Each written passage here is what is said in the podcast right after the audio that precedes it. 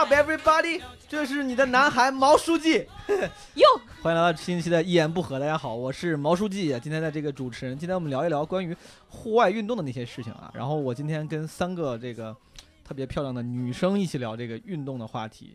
然后先让三位自我介绍一下吧。第一个是我们的老朋友，也是单立人的签约演员英宁。大家好，我是英宁。哎，然后我们还有两个今天两个嘉宾，他们两个应该都是第一次上《一言不合》这个不合节目，但其实啊，他们不是单立人的这个新朋友了，跟单立人关系非常密切，都是单立人的员工。一个是 Zoe，大家好，我是 Zoe，然后我是单立人的员工，然后呢天天骑悟空。嗯，好，Zoe 这个说话，他是个我们的机器人，他是我们养的一个机器人啊。悟空是单立人的这个。啊，吉祥物可能有些人还不知道。你如果要关注单立人演员的微博呀之类，你有能知道悟空是今年一九年过年前后我们收养的一只流浪狗，啊，是悟饭的爸爸。好，这个还有一个我们今天的嘉宾是小白。Hello，大家好，我是单立人的小白，呃，是。好，我 垮掉了。我们今天每一个人介绍的时候，都是说完名字之后就就开始忘了自己的任何身份定义，你知道吧？没有任何标签。小白特别牛逼，小白是这个，我我帮忙跟大家介绍一下，Zoe 是我们负责 marketing 的同事，然后啊，马上有我们单里的大的这个 BD 或社 marketing 的动作，对吧？都是 Zoe 在啊主导。然后小白是我们的财务总管，对吧？但是他更牛逼的一点是。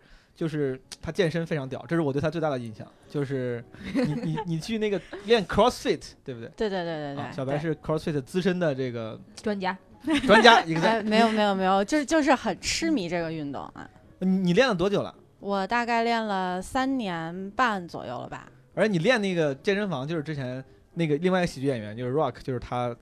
他参与那个，对吧？哎，这算不算给他打广告？不算打广告，啊，剪掉就行了，无所谓。咱们正常聊。两个听众没事儿，没关没关系，没关系。这个演员不咋样嘛，就无所。然后我们今天因为是我们聊起来了，然后觉得呃一直在一言不合里面没有怎么聊过运动这个话题，尤其是这个户外运动啊。然后呃，今天在座的几位，包括我，都是或多或少对户外运动比较感兴趣的单立人的几个人，对吧？其他人他妈都是死肥宅，不爱运动。哈，看石老板就知道了。哎，六兽刚过去了。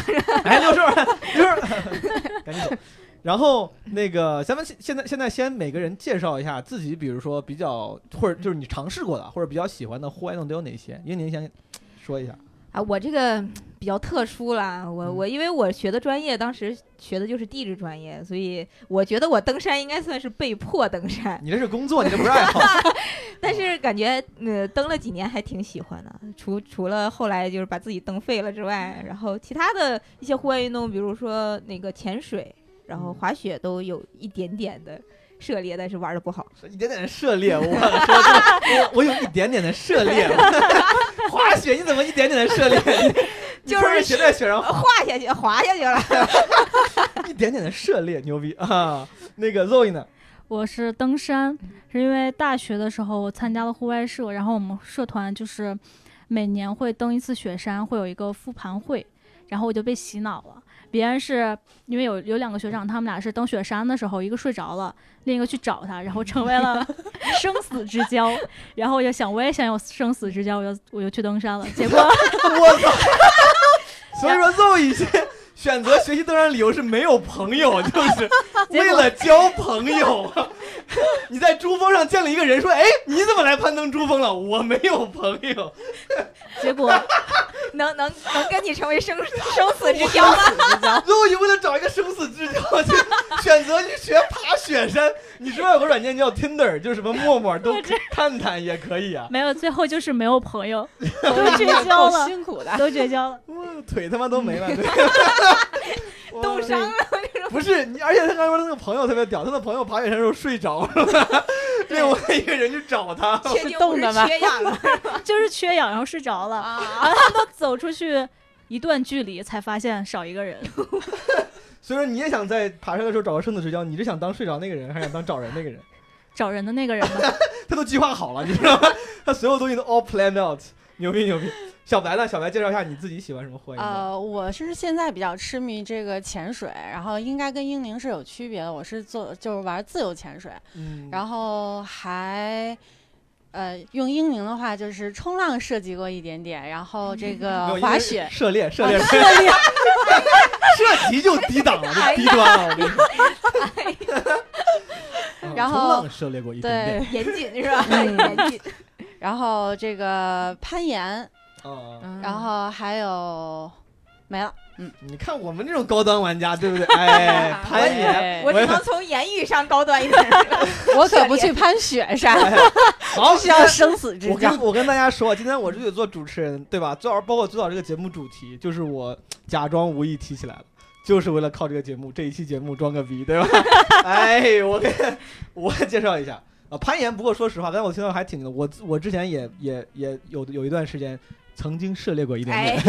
点，，因为当时我们那个大学，我们我们上我上大学的时候有那个各种户外运动的课，嗯。我就基本上就是能报的课全部报了一遍，然后其中有攀岩课，然后中级、初级都报了，然后玩过一点啊，然后我自己也是，我最想聊这个，其实主要就是因为登山了，我这两年就喜欢上就高海拔登山，我觉得还挺有意思的啊、然后滑雪跟这个潜水我也都去搞，哎，那个你你是水肺潜水，你考证了吗？那个英宁？没有，我当时就是因为去那个海南三亚玩儿，然后他当时说有哦那个潜水项目，我知道，我知道那种休闲项目。对对，啊休闲潜水。我小时候玩过那。哎，那个你们那个自由潜 有有什么证书这一说吗？呃，对，有证书，它有两个不同的系统，一个叫 AIDA，一个是 SSI。然后我学的是 AIDA 系统，对好酷啊，听起来就很酷个啊。是很阿高级。依达嘛，我哎我知道阿依都达，阿依达不行，你也涉猎过一没有那个个什么 SS 啥他妈就那个。好，我就然后我自己也是登山，然后呃潜水、滑雪，滑雪我特别喜欢。我基本上之前呃每年每年都会去滑一次雪，然后直到去年没钱了，就 这两年就今年是腿断了，我他妈的 今年我已经两年没有去碰过，就没有碰过这个雪板了，对吧？然后大家基本上也知道我们几个人的这个水平了，对吧？明显我要比他们高出一截。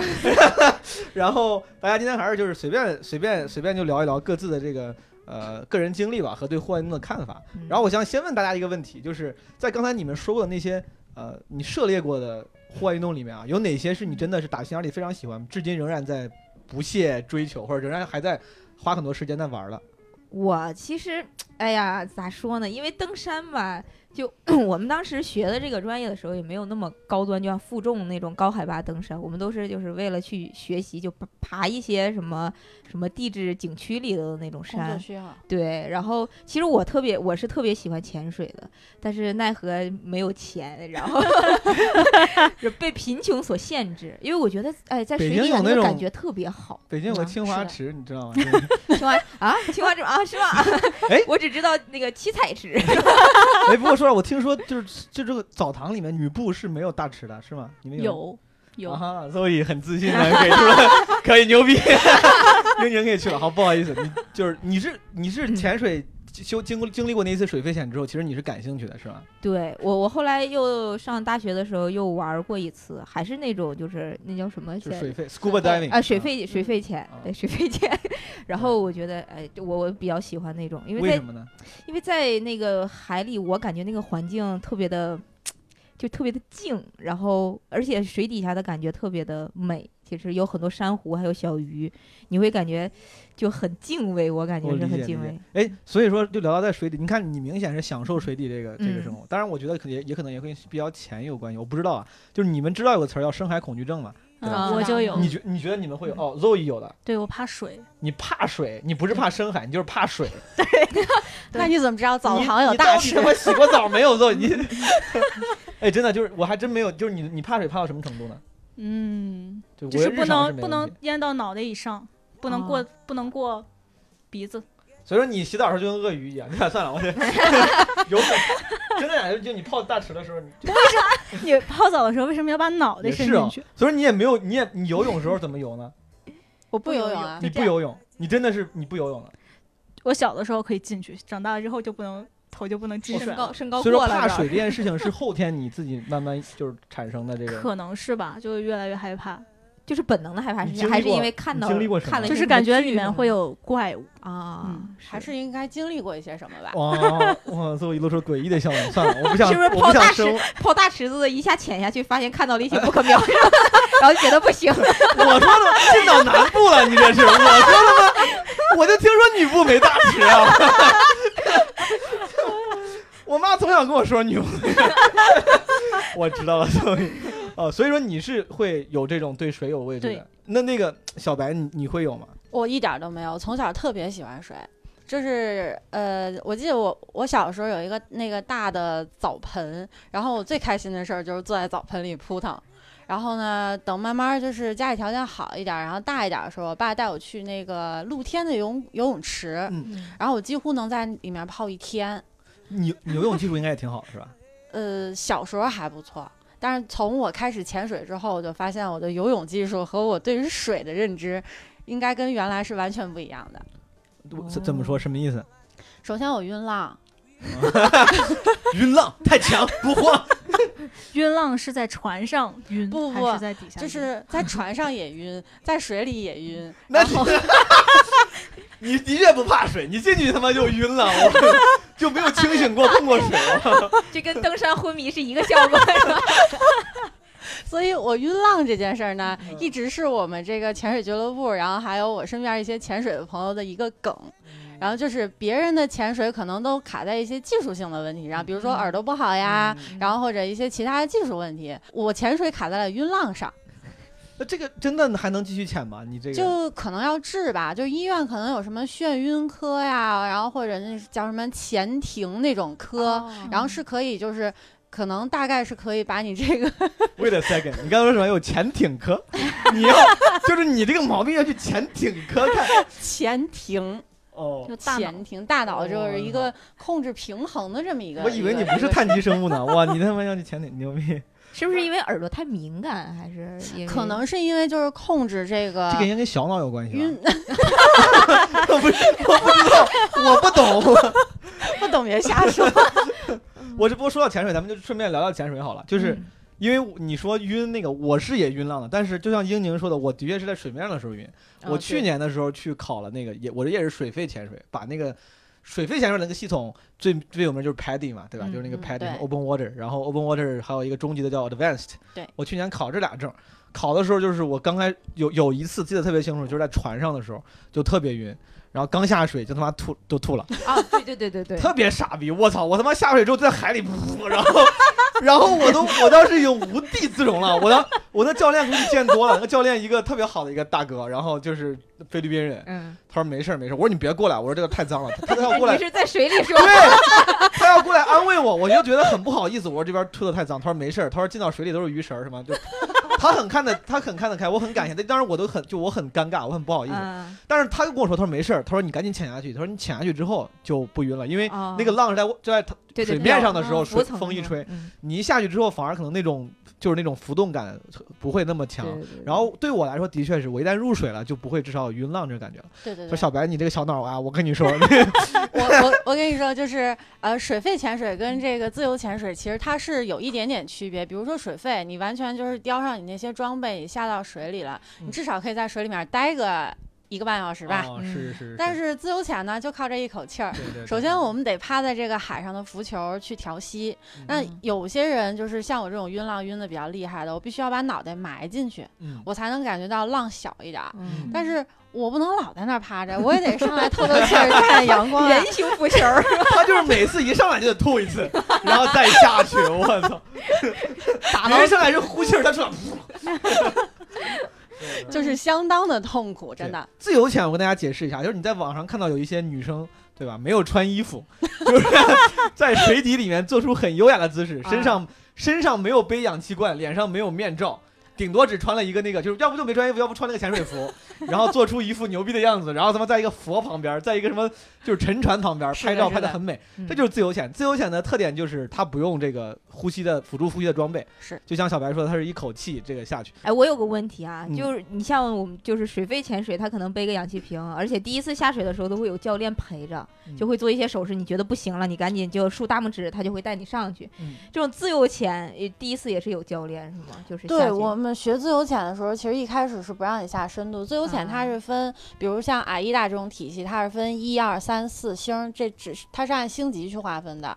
然后呢，最开始是有半天的一个理论课，然后教你怎么呼吸呀，然后教你怎么去做法兰佐呀，怎么做耳压平衡呀，如何下潜。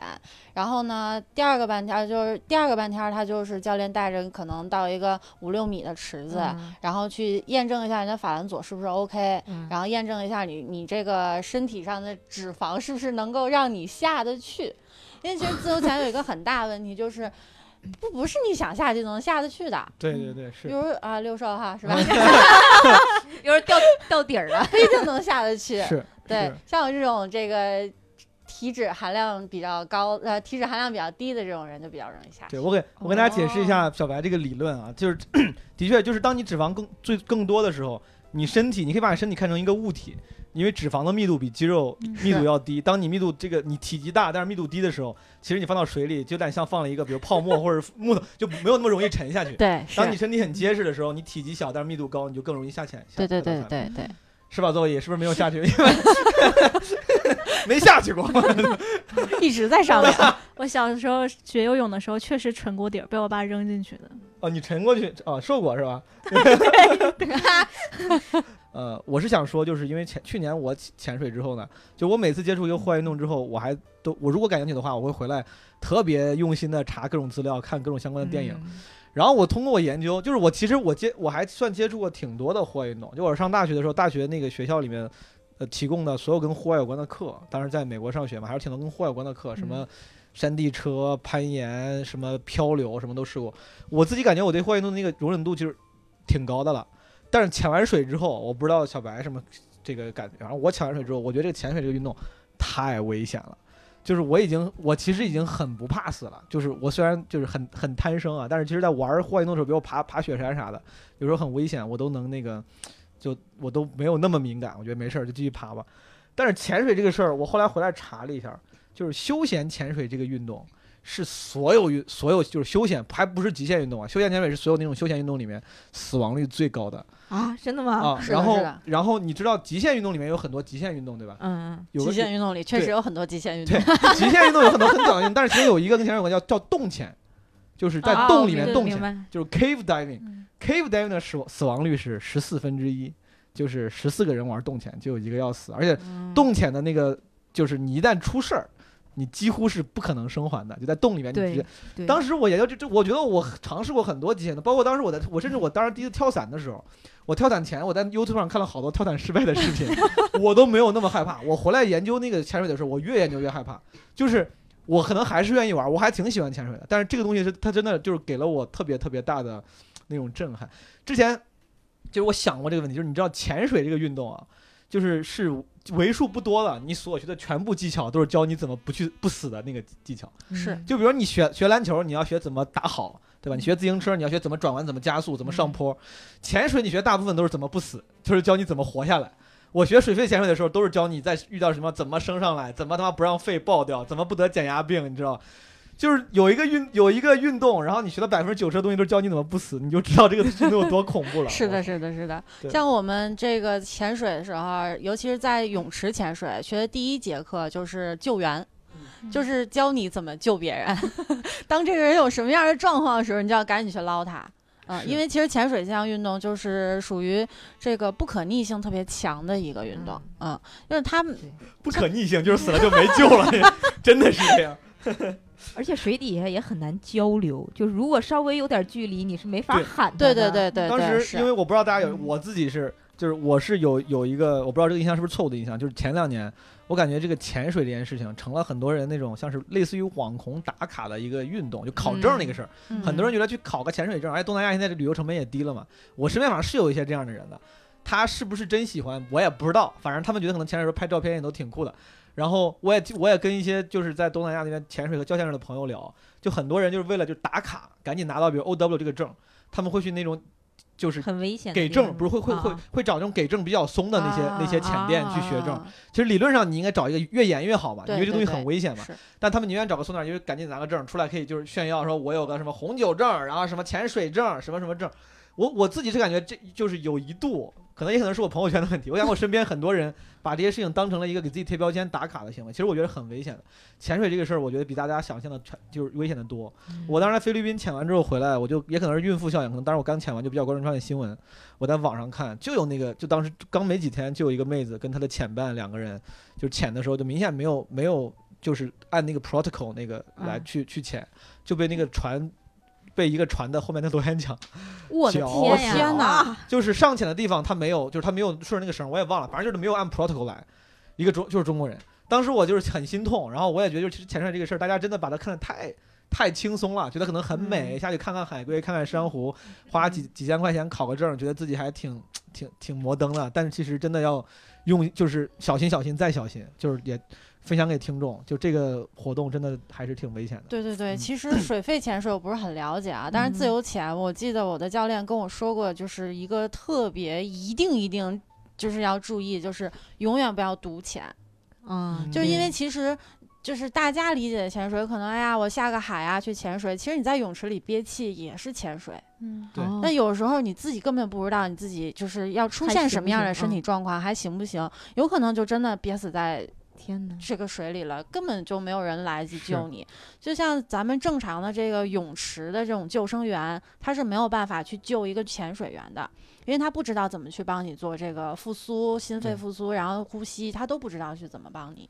对所以就是潜水这件事儿，就是看起来好像很美，尤其是自由潜，穿个脚蹼啊，两米长的腿，一拍照特别好看。但其实这个我觉得是一件出危险极高极高的，一个运动，。对的对的。我我们就是我经历过之后，你会尤其的小心。而且我之前我我今天也为了那个准备这个话题，我在网上就是搜关于潜水的电影。我之前刚嗯潜完回来看了不少电影，我搜那个电影的时候，我就发现很多那个帖子这些文章，它的名字都是什么十部让你入坑的什么这个潜水片。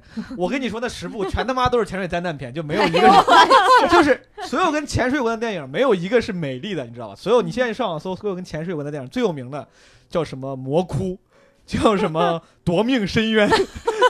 叫什么战力汪洋，你知道吗？这些全名字，对，全都就是这个所有的细菌跟潜水有关都是出问题了，就是真的这个还挺危险的。这么说，感觉登山也基本上都哦是这样的，对对吧？很少有一个登山片儿，三个几个人吃个野餐，哎，登上顶了，电影完除了纪录片，感觉其他电影都是那种纪录片也都出事儿的，是吗？对，哎，你们当时是不是就是去拍纪录片儿的？所以 就 我们看的纪录片就是相当于安全教育嘛，如何割，就是什么情况下割断你队友的绳子。嗯对，说到这生，死之交，登山上就是登登，尤其我我反正我当时登高高海拔登山，那些向导师说了，登山有一个原则叫风险 AA 制，就是每个人只顾自己，哦在在在高海拔这个雪山上是没有道德可言的，不是说可言对，就大家不讲究这个的，就是当你有一个人出问题，你为了你的永远第一优先级就是自保，所以说割断绳。子是一个非常正常的事情，甚至甚至是被鼓励的，就是你嗯。不要去那个太照顾别人。咱潜水这个，我觉得再聊一个话题，咱就可以先移到下个话题了。就是我，因为我想一直想问大家，就关于潜水，作为每一个运动啊，就是你们喜欢的话，有没有什么相关想推荐给听众的一些文艺作品，比如说电影啊、剧啊、书啊、音乐呀、之类的？我觉得就是能推荐的有一本书，应该大家都就听过，是叫《深海》。嗯，呃，我没看过，你他妈，据说有这么本书，我也不知道。对，据上网一搜，豆瓣上也没有啊。还是别人送我的，我真的没有看过。这个是一个虚构的吗？还是呃一个不不不，它就是教你技能型的吗？还是呃，它其实就是更多的是说这个让你去敬畏大自然呀、然后这个海洋啊什么的。其实我觉得潜水就是最大的好处就是让你对大自然有有所敬畏，其实就了解海底下的这种自然的生物啊什么的这种生态系统。然后这本书大概可能说的就是这些吧。明白嗯啊？我我我给大家推荐两个，就之前我看过印象比较深的电影，一个就是那个《夺命深渊》这个电影，它那个嗯导演叫什么 Andrew Wright，这哥们儿呢后来因为在潜水的途中死了，而且他这这哥们儿很有意思，他是本来就是很喜欢潜水，然后詹姆斯卡梅隆也非常喜欢潜水，就是拍《阿凡达》的那哥们儿。他是卡梅隆的这个左右手，就是卡梅隆特别特别得力的那种，也是就是执行导演啥的。然后詹姆斯卡梅隆就是拍，包括拍那个很多电影的时候，他都喜欢就是有潜水的这个镜头嘛。嗯然后这个《夺命深渊》是根据这个导演这个什么 Wright，Mr. Wright 他的亲身经历编的。他当时洞潜的时候遇险了，就出事儿了，但是最后也就没有什么伤亡。但是把这个嗯拍成了、拍成了电影。然后这哥们儿大概过了几年之后，他死在了一个直升机坠毁的这个事情，而他就他坐直升机就是为了去看去探索，就勘察一个新的潜点。嗯然后他勘察潜点的时候哦死在了直升机里，所以这还挺讽刺的。就这个人一辈子爱水，最后死在了火里，你知道吧？就他是他是坠毁之后被被烧死的。哦，是啊，这个电影是挺有名的一个关于洞潜的电影，然后大家可以去了解一下洞潜的风险。啊，另外一个叫《站立汪洋》，就叫 Open Water，他讲的也是，他讲的是两个人，一对夫妇去潜的去潜水的时候，没有按照那个 protocol，没有按照那个就是规矩正常的流程走，也也好像也是因为那个那个那个船的疏忽，最后两个人浮到水面的时候，那个船已经走了，就是他们去潜潜水的那个就坐的那个船已经走了，他俩在这个一片汪洋上等待救援，对吧？至于等没等到，最后结果如何，大家就我就不剧透了。但这个这个电影也是特别能让你意识到潜水这件事情的危险性，就是大家如果对这个运动感兴趣的话，可以去了解一下啊。然后咱们下一个，要不聊聊登山吧？我感觉这个登山可能是咱四个人每个人都经历过或者有兴趣的，对吧？嗯，从 Zoe 开始吧，Zoe，你这个 睡醒了是吧？之前大学登山社的社员，你是吧？是不是登山社的社员是是？是是对，最后救人了吗？没有，我是被救的那个。啊，你最后啊，你讲讲自己的这个关于自己登山的经历吧。就是我们大我大二的时候，然后我们社团在十一的时候去太白，就是太白山是国家登山队训练基地吧，呃，应该是。然后然后我们十一假期去嘛，就是那个地方好像是是秦岭，属于秦岭嘛，是国家公园，嗯可能会存在这能说吗？就乱收费。然后我们当时，我们当时为了逃票，就是从一千多米开始往上爬。那个太白山最高海拔应该是三千多。嗯然后呢，然后我是我其实当时呃去之前我就是生理期，然后我就想票都已经订好了，都全都确定了，我觉得不去有点不太好，然后我就去了。然后从一千多米开始高反，就是高反到眼睛都睁不开，就是走路的时候眼睛是闭着的。然后呢，我的包我的包不是很重，大概有二十多斤，然后就是男生帮我轮流背。嗯然后呢，我 我当时也不知道，就是就是我们相当于社团里面后勤准备的路餐，就是在路上吃的餐是嗯不够的，所以我一点零食都没有带。然后就是，然后我当时为了就是给大家省一点吃的，我我吃的就是一半儿的分量，就是麦嗯片放半包，然后面面包吃一片儿，然后就本来就高反，然后就加低血糖，就都快晕了。天哪，那然后好难受啊！对，然后我就，然后当时觉得特别抱歉，因为特别慢嘛，嗯然后我就说你们别管我，已现在经已经有这种这种意已经识了，已经有生死之交了。现在就觉得真蠢，就是正常人都不会把你丢下来，都都不会在这种程就这种程度把你丢下的。然后就是，你就是 还没到丢下你的时候，他就是戏很多，你们不要管我。然后然后后来就是我们到大概两千多米的时候，然后我高反好了，然后嗯我高反好了之后开始下雨，然后下雨了之后下雨加雪，然后下雪，然后当时我其实带了挺多厚衣服的，但是有一个学妹是海南的，她没有厚衣服，然后我就把衣服借给他了。但是我其实我也不是那么的冷，但是当时下雨嘛，就是就是整个我们当时一个团队有十几个人，然后分成了三波，因为大家速度不一样，对，然后 然后就是反正最后就意外还挺多的，就是领队受伤了，就是受受伤就是可能会出现呃低温的风险，然后就啊是我们其他人去了那个呃大野海那边的营地，然后有四个人，就是一个男生和他的女朋友，他女朋友走不动了，就在那个跑马梁上面扎营，嗯，然后反正就是还挺危险的，嗯，然后回来的时候就手指尖麻，没有知觉，然后我就以为我要截肢了，哦，真的 你挺危，这戏太多了，我路上以为我要死，你们走了，回来我 真的挺危险的。其实我我听说之前我们，因为我就是我们学校，因为登山队比较有名嘛，地质大学，然后就他们之前去爬那个四姑娘山的对对对时候嗯就说有对，有一个学长，然后从山上下来了，然后他当时就是因为他是那种嗯像学术去要去采样本，嗯，然后就把手套给脱了，然后他下来的时候就发现手手指甲全麻了，是，后来只能截肢，截掉了两个手指甲，对然后还挺危险的这，也是我对户外感兴趣的一个原因。为什 么呢？不想要手，不想要手，我痛恨我的手。我高中的时候看中国国家地理，就是北大有一个教授，他就去考察冰川，嗯，然后冻伤截肢了三个手指。我觉得真牛逼，然后我也想变成这样的人。我跟你说，Zoe 这个，我感觉我不想离坐他离他太近。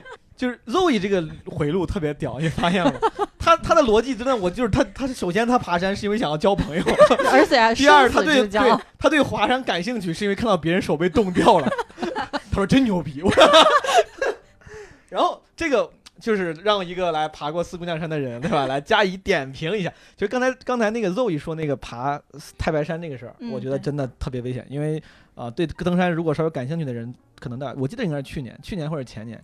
有一个在登山界、户外圈很有名的一件事情，叫鳌太线，就是遇遇遇险事件。你知道这个事儿？我知道。鳌太线就是也就是前当时那个鳌山跟太白山那个徒步线路，对这个徒步线路其实相对来说比较难走的。他们那几个人也是为了是逃票，然后 讽刺对那几个人最后之所以遇险很，最也是最后因为最后就是没有这个记录，没有入山记录，嗯最后找的时候就耽误了很多时间。对，啊，而且那个队里面，我如果没记错，应该是十几个人，里面甚至还有登珠峰成功的人，就是有很多资深的驴友、资深的这个登山的山友，他们最后就是爬着死了好几个，就是那个很惨很惨。敖泰县那个是户外户外圈，这个我们当时还挺，我至少我还挺关注的一件事儿，而且他们好几个人好几个人那个就是遇难，就是因为失温，失温非常非常重要。嗯，对，他们当时据说是下雨、失温、饭不够，然后雨跟雾特别大，找不到路，想要就地扎营。就是邹毅的故事又来了一没有遍。那么没有那么就是有些要有人要就就地扎营，有嗯当然他雾大到就是往前走，他本来要一一一队一队人看着走，就是看不到前面人走在哪儿，有些人走失了，嗯走失之后就雨太大，然后室温就就不行了。对，其实山啊上还是挺多变的，对尤其温度一低，还是真的很危险。而且他们扎营的时候是下大雪。哦，是吗？对，对，是雪，可能我记错了，不是雨。我我说我我说的是我们，你们是大雪啊，我们倒是没有雾，但是我是因为就是我一个人走到跑马岭的时候，在一个凹点，然后我看不到前面的人，也看不到后面的人，然后我在那喊我说有人吗？然后没有人，就因为看不到人影嘛，然后也没有回音，我就在想我是不是梦游，根 本根本就没有这件事，是不是我梦游自己跑来的？然后我马上就要死了，然后我就特别害怕，然后就走的特别慢你想，的真的太屌了，终于的脑，我感觉电影一个电影出来了，他应该自己开个博客。我跟你说，路易的奇妙世界然后我就等后面的人来，然后我们一起走，就当时特别害怕。很屌，很屌。这个反正就是户外的话，就确实警告大家，真的也是要注意安全。然后失温这件事情，下雨其实其实还是挺严重的一件事情。对对这就是为啥，其实爬山的时候，我一之前有些人可能知道，就是在那个登山装备里面有叫冲锋衣这个东西。冲锋衣呢分为软壳跟硬壳，软壳几乎不太防水，只能防简单的这个这个浮就是水浮水。就如果要下雨的话，有这种冲击力的水要穿硬壳冲锋衣。但其实如果在登山的时候真的登山那些专业的那些向导、登山队员，他们都是会穿雨衣的。哪怕拿个伞，都比直接只穿冲锋衣要强，因为它凡是它防水那个能力有限，而且那个你穿上那个雨衣之后防水且。呃，能够更不透气一些，在冷的时候不透气其实还挺重要的。对啊既然说到说到这个，咱们说这个这项新的运动了，咱今天聊这个登山了，也是跟大家简单普及一下。因为我觉得在户外运动里面，我目前的最新的啊最爱就是爬山了。我是前年第一次爬了四姑娘山大峰，嗯那个山应该是四千多米吧，好像五嗯五千出头哦，五千五千多米，四千九还是五千忘了。然后第二年，然后去爬了那个哦，当年的十月去爬了那个呃乞力马扎罗。啊，啊，哇，乞力马扎罗比较高，但是其实乞力马扎罗那个登山难度没有没有那么，它的技术难度没有那么难，它难就难在嗯海拔高嗯啊。然后回来之后呢，又去爬了那个三峰，二峰就直接 skip 了。啊，因其实为二峰很小，其实爬大峰的时候，就是本来想爬二峰来着，就想直接爬二峰，当时好像因为天气原因，二峰就不能爬，我们就爬了大峰。爬三峰的时候，我就没登顶，没登顶就确实因为天气原因。我们到最后到最后那个要登顶的那个那个前面要嗯要马上用那个技术装备的时候的，就是技术装备就是就是前面你要走要用手脚并用，但是三峰是有一段。你是要用那个上升器的，就是要拿那个东西把自己拉着绳爬上去的，还要用冰镐，就是有点有一段攀冰在里面。在这在这在这一段时间里面，就那个天气特别差，然后风很大，那个向导就说太算了危险了，对对对嗯对对，呃，反正高海拔登山，我是觉得还挺有意思的，而且其实也是死亡率很高，但是我不知道为啥，就是这种让我感觉我自己有一定控制力的死亡率很高的事情，我都会倾向于乐观，我会觉得只要我认真，我小心，我就不会死。对于那种我自己控制力比较小的事情，我就会特别害怕。比如说，我今天还在想，有有有有一帮玩极限运动的人，就是不算户外啊，就是城市里面，他们在那种高楼最高很高很高大上走走啊，走酷啊，对走在他妈高楼旁边那种铁栏杆上，你知道吧？这种事情我操，我就觉得我不行，我再不怕死我天！我看那种视频，我就开始那种，就浑身起鸡皮疙瘩，就脑袋就开始就是就特别汗毛怕炸裂。踩不住那个地方。对哎，那毛书记，你登山，因为你都的登都登的都是高海拔的嘛，就是你有没有就是第一次登的时候，就是高原反应，你有没有做一些准备？比如我说之前我我对说到高反这个，咱可以聊到高高反。你们之前有有没有有有遇到过高反吗？去高海拔高原地区的时候，就是有一千多不是生理期一千一千多的时候，对高反。英宁呢？我当时特别巧，是嗯我高反加上我生理期嗯，对啊，我天，当时我就要死了，就真的是又要发烧，你知道吗？然后就是加上天儿又特别冷，我就觉得、嗯靠妈，我要死在那个地方了。生理期高反会加倍，啊，特别哦特别难受，因为生理期你没法控制 它呀，就就所以我还挺羡慕男孩儿的那个时候。小白，你有啥关？你有去过高原地区吗？我最高的一次就是在那个贡嘎，哦，然后贡雪山不不不，机场 机场机场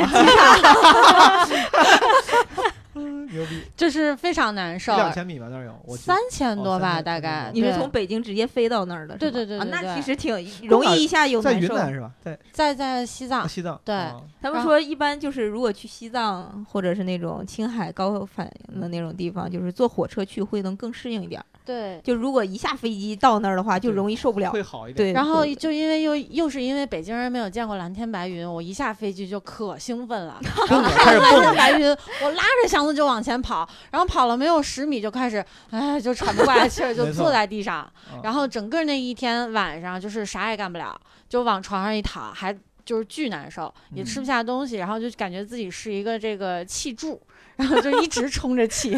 你们哎，你那你们高反，你你们有有没有就是尝试过有什么预防或者解决措施吗？吃红景天啥的？啊，对我之前是认识一个导游，他嗯他说要去西藏，然后嗯他就喝了一个月的红景天，然后每天跑步。但是嗯我我还听说，就是如果你需氧量越大的话，你高原反应越严重，对所以我也不知道到底该怎么。对这个这个我是有丰富的高反经验。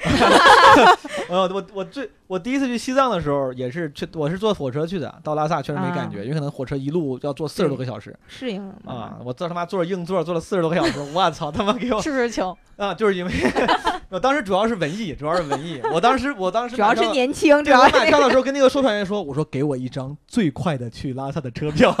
他说只有硬座，OK 吗？我说 OK。然后去了之后，他妈就是刚去没啥感觉，后来我就是包车什么去附近什么玩林芝什么的。嗯中间有一段在那个停下来之后，我看有个小山坡，也是很开心，什么青山绿水，我说哇太美了，我就开始往山上跑，跑了他妈二，我说跑往山上跑，跑着跑着我操，我说不行不行不行不行，就开始脸黑，就眼睛眼前发黑，开始冒金星。喘喘的不行，走不动了。我那时候才知道，就是正常走路的时候完全没有任何感觉，都不知道为啥跑了几步就不行了。然后过于而且兴奋，而那个山上的斜度斜率很高，我他妈就跑上去嗯之后爬不下来了，我我吓死了，我操啊！但是如果大家高反啊，真的这个还是呃一定要小心。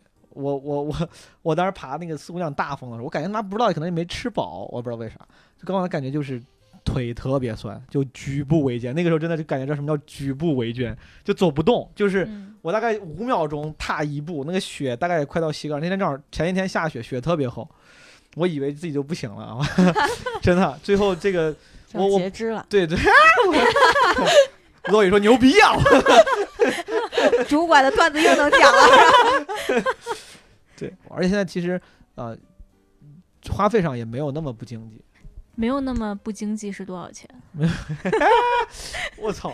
我想想，当时因为嗯，就顶多少个单口演员的收入吧。哎呀，跟你们这种穷人比，我 没有没有没有。我想想，就是当时因为我们我我们几个朋友买过买飞机票的时候，是那个南航的特价机票，往返内罗毕哦，往返内罗毕非洲往返啊，才要他妈三千多块钱，三千多人民币，还挺便宜我的天，你知道我我那天看了一下去新疆克拉玛依的机票，嗯，单程两千五百块钱，对啊，当时我们买的特价还挺值的。太崩太崩溃了。我跟你说。然后当时我们爬的那个，我们找到向导，好像合下来一个人就是请那个你要请向导嘛，请向导的话，然后每个人就这种团费，算是团费，大概一个人是合两千多美金，可能好像是两千多美金，一千多美金还是两千多美金，好像是，反正就就没有想象的的。没有想象的那么贵，没有想象的那么贵。我现在开始想毛书记以前七天七这么经济的旅游，他一个月得赚多少钱？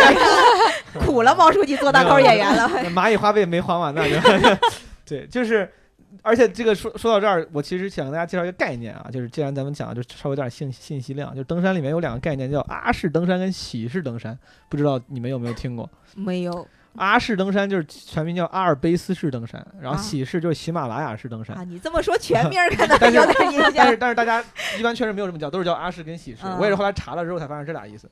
就喜式登山就是我这种，你咱们大部分人这种，所很其实你现在很多人爬说爬雪山感觉挺牛逼的，包括那些什么爬四姑娘、乞力马扎罗，包括爬珠峰的。都是喜事登山，什么意思？就是你要找向导，你要找人帮你背东西，啊包括你说王石很牛逼，他也是找着，就是你要有向导帮你背着帐篷、背着水、背着菜，就跟着然后走呗，就是对，就是，但是这个我必须不得不承认，就这个也不是谁都能干的。包括很多人之前有有一种有一种那种矫枉过正的说法，说王石也没多牛逼，说他妈喜事登山就是花钱呗，雇人把你抬上去那种感觉。我跟你说，你你哪怕给你一百万，你都不一定能雇人把你抬上去，你抬着抬着你高反死了，他妈说你愿。所以说真的这个就是喜事也没有那么容易。嗯，但是喜事相对来说的话，其实可能对于你个人的那个体能要求没有那么高，嗯因为会有人照顾你大部分东西，甚至有专业的人会觉得你不行，我劝你下去，就是你的安全系数相对比较高。嗯现在大部分商业登山都是喜事登山，然然后这也是为啥你在乞力马扎罗那个路上经常能见到一个，比如白一个白人一个人登山，带了他妈十个向导，是这样的，因为一个人基本上就要配十个人，然后我们当时六个人也配了大概十八个人吧，因为。他那个起点很高，就像起步价一样。你如果一个人的话就很不经济，他是十个人起，因为你要要拿水、拿帐篷、拿啥。但是如果你是六六个人的话，可能那些食材跟一些共用的那些呃装备啊也、啊也不会多加人、嗯啊。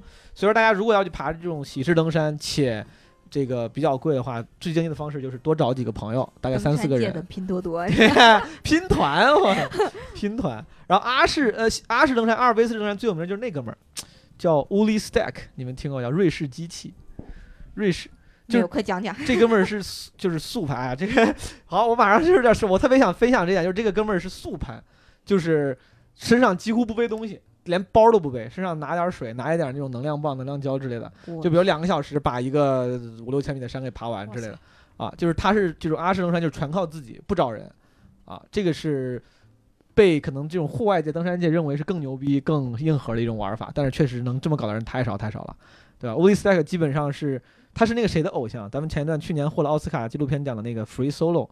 Free Solo 那个电影的是一个徒手攀登的那个叫 Alex Honnold，那哥们儿是徒手攀上了那个优胜美地国家公园所有的那个山山岩壁嘛，哇，那挺那真的好，好对，就没有绳，不就是 Zoe 呃不是那个小白应该知道，你说你攀岩嘛，攀岩咱们一般加绳嘛，对吧？要有 blade 之类的，他那个是徒手 free solo，就是没有攀岩了。他说他说他自己都会觉得，他说我离那个 wuli Stack 还是差挺远的，就 l i Stack 速攀特别特别牛。那是真的挺厉害。对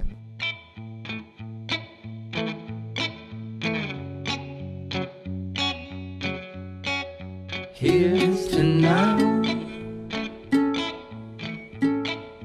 Here's to now.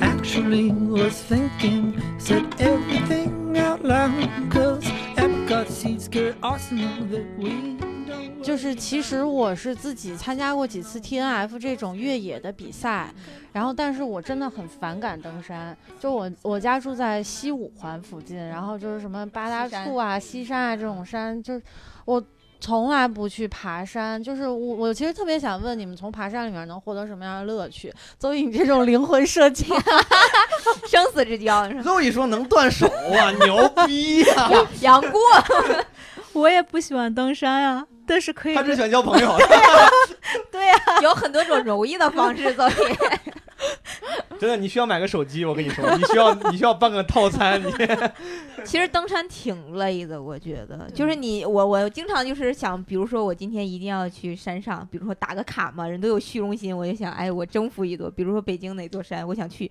然后到山顶上，比如说看个日出日落啊什么的，但是我在山脚下就是信誓旦旦的，等我爬到中途的时候，我就想。去他妈的！我不想往上走了，太累了，真的就是人会有那个疲惫期，而且可能因为是你一个人爬吧。也也不是，哎，暴露了，Zoe 说没有朋友没有朋友，爬个山都不交朋友，爬个什么山？对，爬山不下雪呀，都没办法剁剁手指。但是山山上其实还是挺危险的，我觉得，就是你像咱们这些周围的山还好，有一些比较难爬的或者野路的那种山，就会遇到很多。什么比较危险的一些动物啊，或者包括我，我们几个女生要去爬山，就山上如果下来那种几个彪形大汉，就是天色稍微晚了，我们都会感觉很害怕。然后他们还会说：“哎呦，就你们几个小姑娘上山呀？” 我当时想怎么回答他呢？我说：“啊没有，后面还有几个男生。”但是实际上没有。当时大哥估计心里也在想，怎么男生比女生爬的还慢是吧？就是这种。所以说，英宁，你你你你喜欢你喜欢这个就是户外爬山、登山这个，嗯你是因为啥呢？就像刚才小白问的这个，其实就是我感觉就是因为我喜欢爬山，是因为我觉得登上山的那一刻，就是征服这这座山的那种感觉特别哦爽，成就感。成就感。对我觉得这个对我来说特别的重要，主要是还是为了炫耀打卡点 嗯。你嗯，看，我就更加政治正确一点，对吧？我觉得我无法征服大自然，我只征服了我自己。哎呀，但是我同我同意这个的，嗯就是，嗯，总得有一个东西驱动你在小白，你你不喜欢登山的感觉，你应该不是那种成就感驱动的，对吧？你比如说你喜欢潜水，你是喜欢那个过程，对吧？你是喜欢那个感觉对对对，啊。我觉得我跟英宁讲，我觉得我是成就感驱动的，对，就是到我比如我爬第一次爬大雪山那个爬大峰的时候，到最后我真的高反很严重，而且那天风很大很大，就是我其实我应该是往下走的，但是我当时真的我是 literally 脑袋想了一句话，我说来都来了，不是，我 想他妈哪怕死了，我其实我是一个特别怕死的人，特别贪生的人。之前在一言波跟其他人聊的时候也提过这个事儿，其实我很怕死，但是我当时想的就是，哪怕今天他妈老子死了，我必须得爬上去。我觉得我爬不爬上去，就这个事儿我不办成，就是我难受，我。不开心。对对对，嗯我觉得很多时候，反正至少我干很多事情，我都是成就感驱动，就是嗯真的还是比较看结果的。这种人可能坏处就是比较患得患失啊，或者怎么着。比如我打王者荣耀，我也不喜，我打王者荣耀特别不喜欢跟人一块儿就是一块儿开黑啥的。就是我不习惯，别人都是假装跟朋友做个 social 的一个工具，社交工具，我上来就是硬怼，就是单打，我就想上分儿，我 我他妈就是就一晚上昏天黑地打他妈五六个小时，就想赶紧上分儿，昏天黑地打了五六个小时，嘛掉了两级，对吧？就就但是我是图图这种成就感和嗯，因为我自己不是特别喜欢竞技性运动，我其实本来想跟你聊这个，就是我自己我对于那种真的纯竞技，比如打你的眼神，比如打篮球、踢足球，然后这种竞技类的运动、群体运动，我相对来说我都玩儿啊，但是我相对来说我我更喜欢一个人在大自然里那运动。我大学的时候就买辆自行车，经常骑长途，嗯，然后爬山也是，我就一个人徒步爬山，就在就在我觉得在大自然里，这个本来我就很享受，如果再能再好再恰好能就是达成点什么，我以为恰好点儿能遇到点艳遇，恰好能达成点什么，我就觉得确实挺有成就感的。对对，对。就是能让你那种感觉是这种团伙作战无法达到对的对就不一样的感觉，其实是。我是相对不太愿意发朋友圈的人，当时我爬那个就是大风那个，我操，发了我就特别想装逼，就是我特别想分享，我发了九张那个图片，然后发朋友圈，当时我还发了，我还用用英语，我说什么这 lifetime experience，对吧？对，是全是 mountain，全是对，我操，mountain so high，我跟你说，so exciting，you guys have to try。但是我我我觉得那个感觉更多是震撼，就是你到那个顶了以后，你看的那个大自然，就觉得真的人类还是挺渺小的。我觉得我嗯每次都有这样的感觉，就包括我们上学的时候，我们老师他就跟我们说，他说他之所以特别热爱地质，就是因为他觉得地质专业的一些老师每天的工作都是在跟大自然去打交道，他就觉得可能心态上会更宽容，而且就觉得对大自然更敬畏。有吗？你老师最后宽容吗？年轻的老师会宽容，年老的老师说啊，我都爬过 对我，反正爬山这件事情，我我我是一直越来越喜欢，包括那个爬，比如爬珠峰，虽然我感觉可能离我远得很，对吧？钱我也没那么多钱，但是我自己心里就一直相信，我觉得他妈这辈子我肯定要爬一次的，嗯我觉得我肯定要爬一次。而且就是如果我是因为这这个事儿，比如比如说因为这个事儿出事儿了，就是之类，我我 OK 的，我觉得我应该挺 OK 的。挺值的，你觉得会是？对，其实实说实话，其实不值。比如那个我刚才说那个 Woody Stack，就那哥们儿，就是嗯瑞士机器，他爬山啊非常牛逼，他他速攀真的是牛逼到不行。这个就推荐大家自己去搜一搜，要不然说的太多，把维基百科读了一遍没啥意思。但这哥们儿，但这哥们儿当时他有一次就是半路遇险了。他特，他就跟那个 Alex Arnold 的这种这种人一样，就真的他们他们，我看那个纪录片里面说了，他们做过那个检查，他们对于他们大脑里面对于那个风险感知那一部分没有其他人敏感，就是因为这个，他们对于很多他你觉得我好不带绳子，你要攀一个什么这个那个优胜美地那个酋长岩，嗯对吧？L Captain，你怎么敢攀上去？他就觉得没有那么危险，他们生理就是有点不够敏感的。我觉得我多少可能有一点点，没有那么 没有那么夸张。就是傻我刚想说，是不是是不是就是傻？但是没事儿，这我能上。但是这哥们儿有一次出了个事儿，出完事儿之后，他下来之后就哭了好久。就这他一个那么有经验、那么专业的一个登山者，人是吧？他下来之后他哭，他是他不是因为害怕，嗯，他是觉得我怎么这么蠢？我因为这么一件就是爬山，就这种小事儿，就差点搭上自己的命，然后让朋友、让我的这些就是同事底下人担心。然后这个他当时他可能那一瞬间就，我也跟可能我们这种爬山人一样，就是你爬的时候真的是觉得我操死就死了，我一定要爬上去。嗯嗯但是其实你回头想想，他妈这有啥呢？就是爬个山，你他妈多爬五百米，少爬五百米，这又代表啥呢？你真的你多爬五百米你就你就牛逼了吗？你就征服了山？没有。就其实你回来回头回过头，这帮人也都不傻，他会觉得我操，我图啥呢？为啥他们要这样？有种马云的感觉。马云说：“马云怎么说？我就想要家庭，事业钱对我来说都不是问题，是吧？但如果让我再重新活一遍，我选择家庭，不爬那座山，是吧？真的就是每次爬完回来之后，你真的就是咱们正常人的心里会想，你说真的，你说你多爬个几百米，少爬几百米，也也不会让你多长二两肉，没啥区别。但你在山上的时候，就那会儿就会有点觉得对牛，我觉得我操，我他较劲妈的心里，对对，真是这个我从来没有。你是交朋友去了，上面没有朋友。我跟你说，要是山顶有个朋友在那儿，各位就说死就死了，我也得上去交个朋友。有个有个山神坐在头，有个猴儿，发现举举着新版，是吧？肉一说他妈我靠腿不要了，不行，那朋友我交定了。我好像从来没有登顶过。有一非常淡定的说，我从来没有登顶。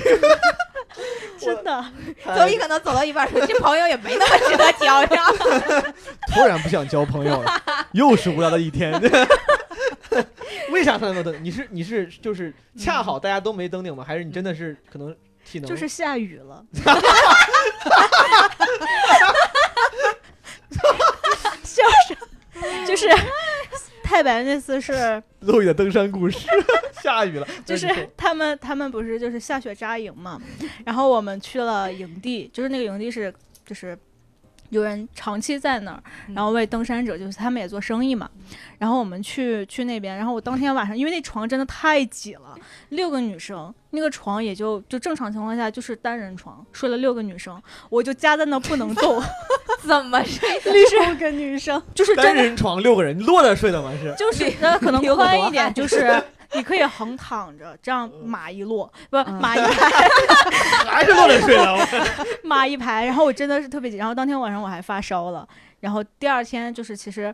呃，然后就是一边是女生，一边是男生，然后男生那边就是他们有些人，我就不知道为什么，为什么有人登山他不带不带内裤，然后第二天就是天晴了，有些人去接就是在山顶上的在在那个路上扎营的人，然后有些人就是去登，有有三个人去登顶吧。然后呢，我当时是因为第二天前一天晚上发烧了不舒服，然后就坐在床上吃果冻。然后有两个男生，他们俩是没有办法动，因为他俩的内裤因为之前是下雨下雪，就是湿掉了，所以底下有一个男生为他们两个人口内裤，不是不是啥内裤，烤内裤哦，就是有一个炉子。差点听错了。啊 营地就营地那边的商家，就他们会备炉子嘛，然后就拿着炉子烤内裤。发就发现以后营地多了一项服务，底下加了一条烤烤内裤服务。路易的登山故事跟登山的关系不大，你知道吗，就是内裤。对，然后反正就嗯就没有登顶。然后当时当时是我们我们当时队里面有一个女生，她带了米。然后呢，当时其实我们的路餐不够嘛，我们有比如说有些什么零食啊，就是点那个捡前面的人不要的东西，他们一边扔，我们一边捡。然后你这个经济水平就别登山了，真的，我 呃，你知道那个当时我们请的那个向导，你说至少我们还有冲锋衣吧？嗯向导穿的鞋是就是军训穿的那种绿绿军绿对军鞋。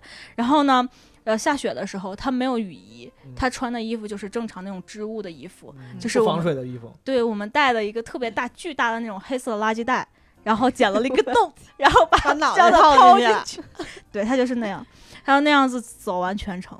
但是向导的真的他们真的很屌。我爬四姑娘的时候，那些向导是四川的藏族人，嗯，这些向导跟你就是跟你说的一样，穿的是那种就是解放鞋、对啊，穿的解放鞋，穿的就是装备没有啥牛逼的，有偶尔有一两个向导，你感觉那个名牌装备，说都是之前的游客送的，可能是因为帮了什么忙送的，然后他们特别屌，而且他们特别冷。比如我们爬我们爬山的时候，你越爬你很热嘛，很累嘛，你要脱衣服，经常爬着爬着到山上，你要把这个中间有一层，比如抓绒啊或者羽绒服给脱了。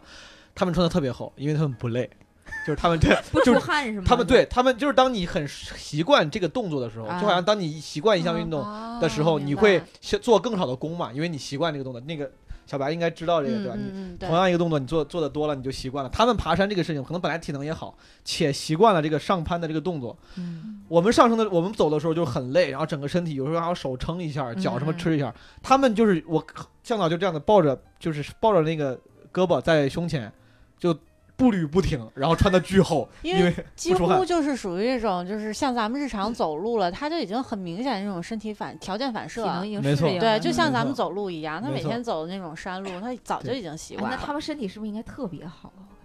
哎，你这个期望的眼不是神是什么意思？我我的意。思是体脂率特别低是吗？还是怎么？他们我觉得就是习惯高海拔地区了，就是就好像咱们在这个海拔地区稍微身身体还不错的人爬个香山，可能也还 OK，对吧？嗯，他们可能确实可能身体也不错，一天干的这个事儿，而且习惯高海拔嘛。我觉得高反其实很重要，就包括爬四姑娘这个这个级别的这个山，其实那个运动强度对于大部分人来说，在正常海拔下其实都能做到，嗯，但是就是因为高高海拔能够极明显的削弱你的那个那个体能和你的那个行行动能力啊。哎，就说到这个为啥喜欢这个运动这个，那就问问小白，你为啥喜欢潜水呢？我其实一开始这个潜水并不是因为喜欢，只是因为无聊。你主要是因为也是有没朋友，有钱，对主要对是对对，真的是因为无聊，那段时间就是觉得我操，生活没有任何意义了，我要去学个什么新东西。你当时咋了？分手了吗？还是咋？没有啊，就是觉得没意思，就是像天天收拾，房租，我操，太无聊了，也不用上班。就像什么 CrossFit 也练的差不多了，就是那个疲倦期、瓶颈期，然后就觉得我应该这个找一点更有意思的刺，激是吧？对对对。然后其实我刚开始学潜潜水的时候。我也不知道我学的是什么，我也不知道我干嘛去了，然后就带了件泳衣就去了，然后我也不知道什么叫自由潜水，然后一脸懵逼的就去学了。所以说，其实你不知道你学的是自由潜，你只是恰好报了自由潜的班儿，是吧？对对对对对，真的 我本来跟夸了半天自由潜牛逼，牛逼你知道吗？他其实根本就不知道，他妈还能装个，爬完之后说，哎，还有氧气瓶呢，太自由了也。没人跟我说有氧气瓶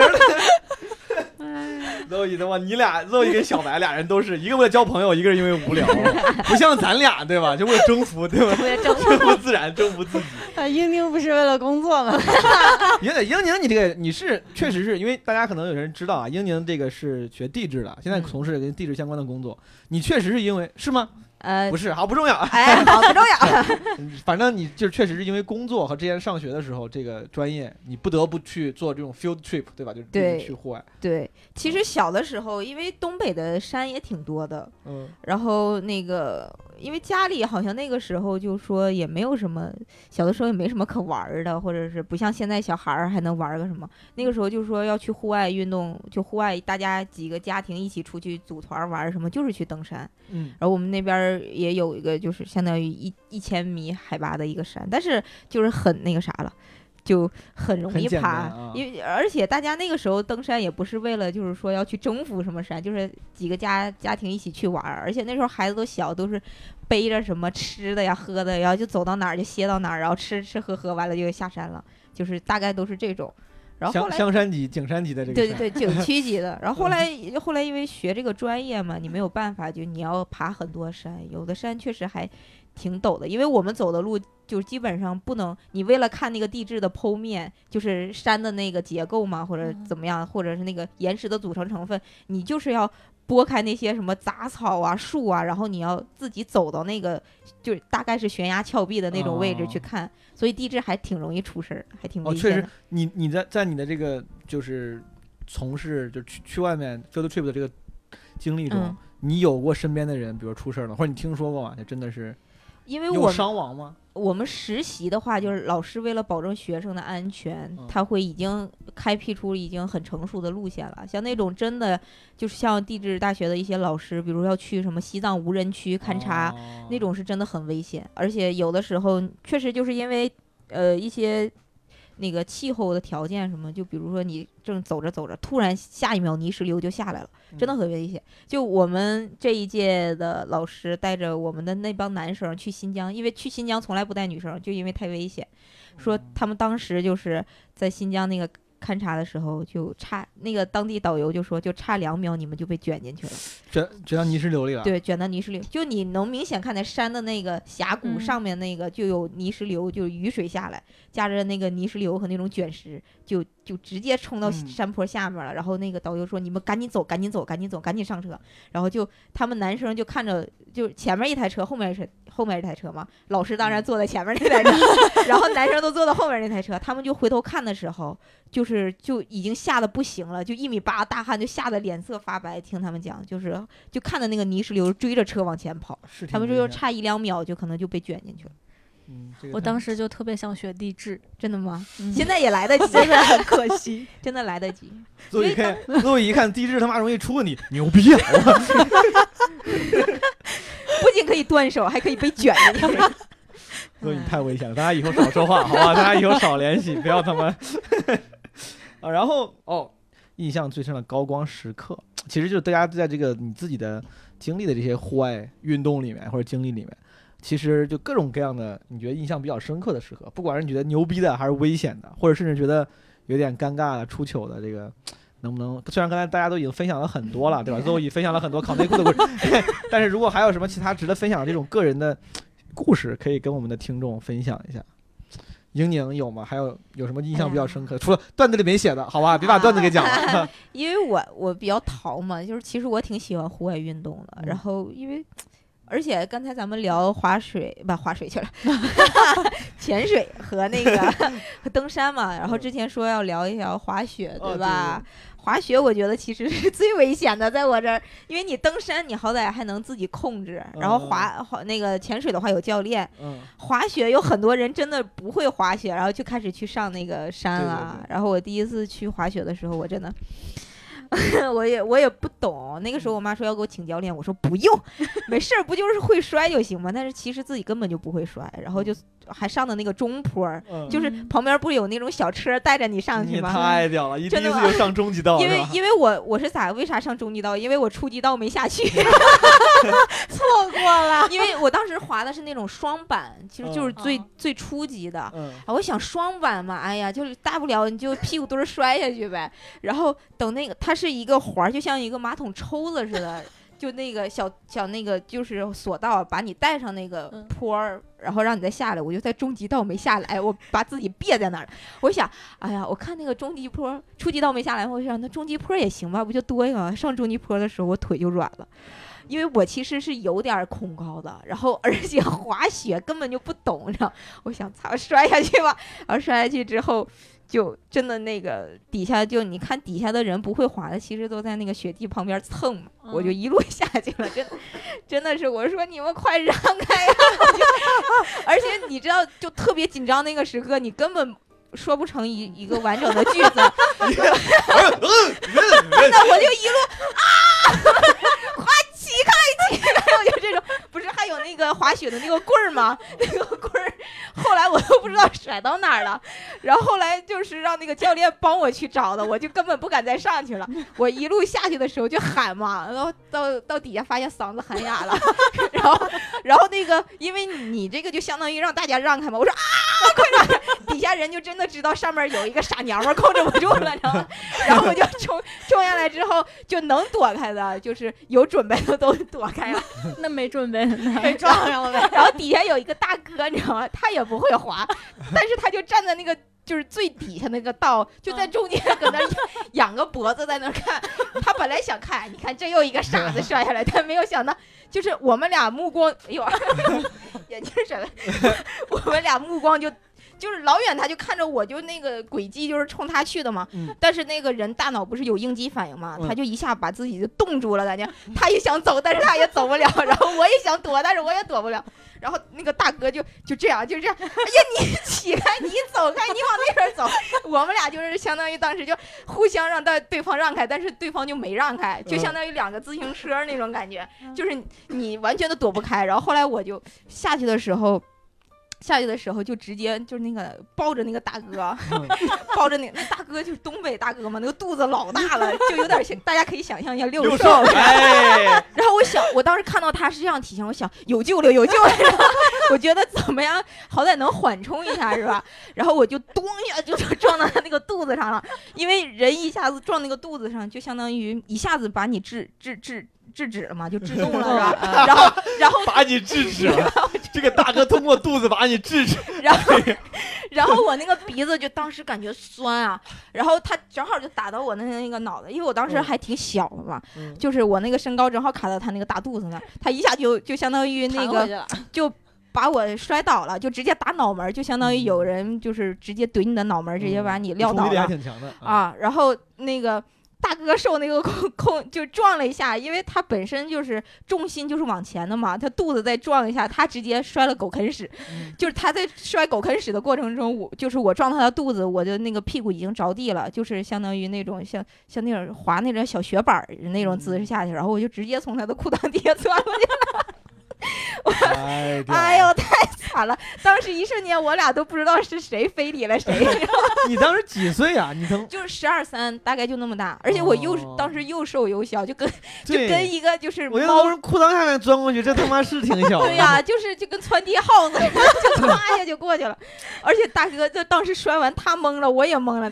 然后他一开始我个小，我是个小姑娘嘛，他也不好意思说，他说：“哎呀妈呀，我碰上你今天我倒老血霉了。”我跟你说，哎呦，真的是特别是，而且你有时候真的是就就我觉得滑雪啊，什么骑车呀、嗯，有时候跟踢踢足球有时候也这样，就是你有时候你越不想就是照这个地方瞄，对吧对对，我有时候踢有时候踢球也是，我就越不想往那个守门员身上踢，但是不知道为啥，你越想那个你就，对，你就往他身上踢。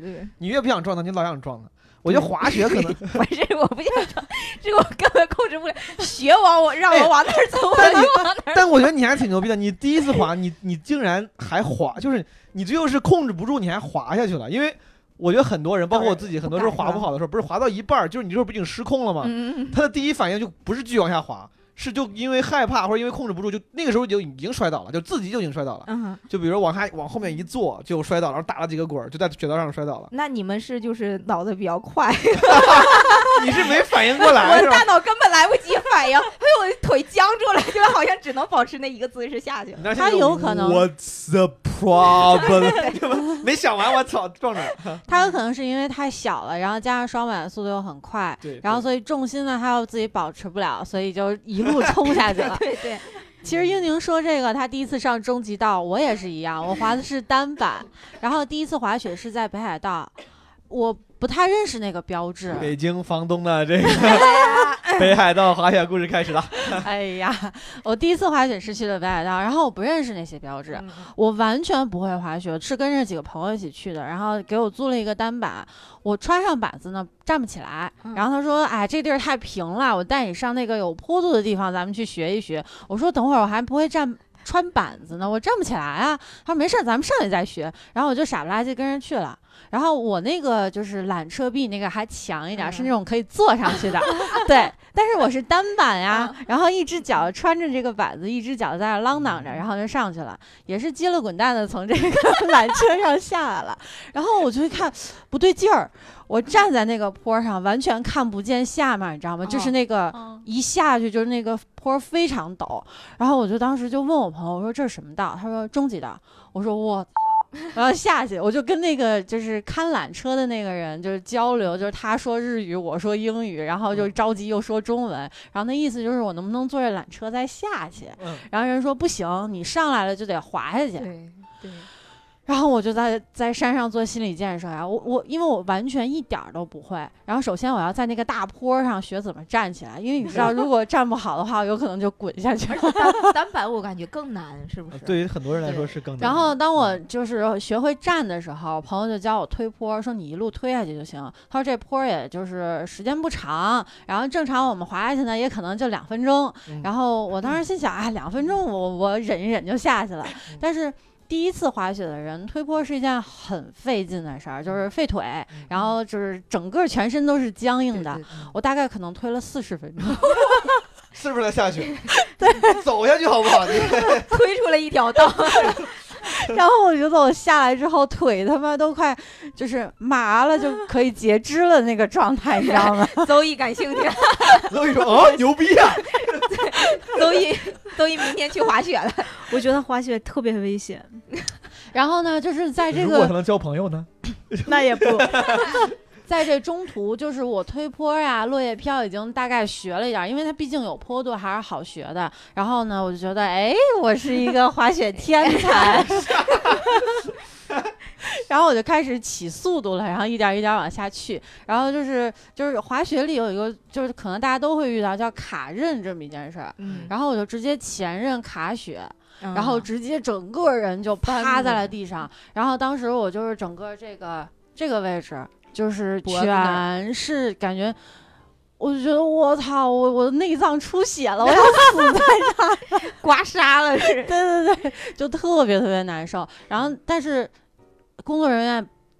不救我下去，然后也我也没有缆车，就只能拍拍身上的血，站起来继续往下推坡，所以我推了四十分钟。太坚强的人，对，就是给大家解释一下，卡刃这个是因为控重心没有控制好，比如你面朝下这个单板向下的时候，你重心应该脚后跟儿上，然后你如果重心没控制好嗯。放在前面的话，你就会卡人，他其实滑雪单板滑雪的，他首先就是有些教练教是先学这个面坡嗯，有些教练教是先学背坡，就是说背坡就是后背冲着坡，然后呢你把板子前的前刃稍微翘起来一点，然后后刃完全着着地，然后就这样卡卡卡卡卡这么推下去，这叫推坡。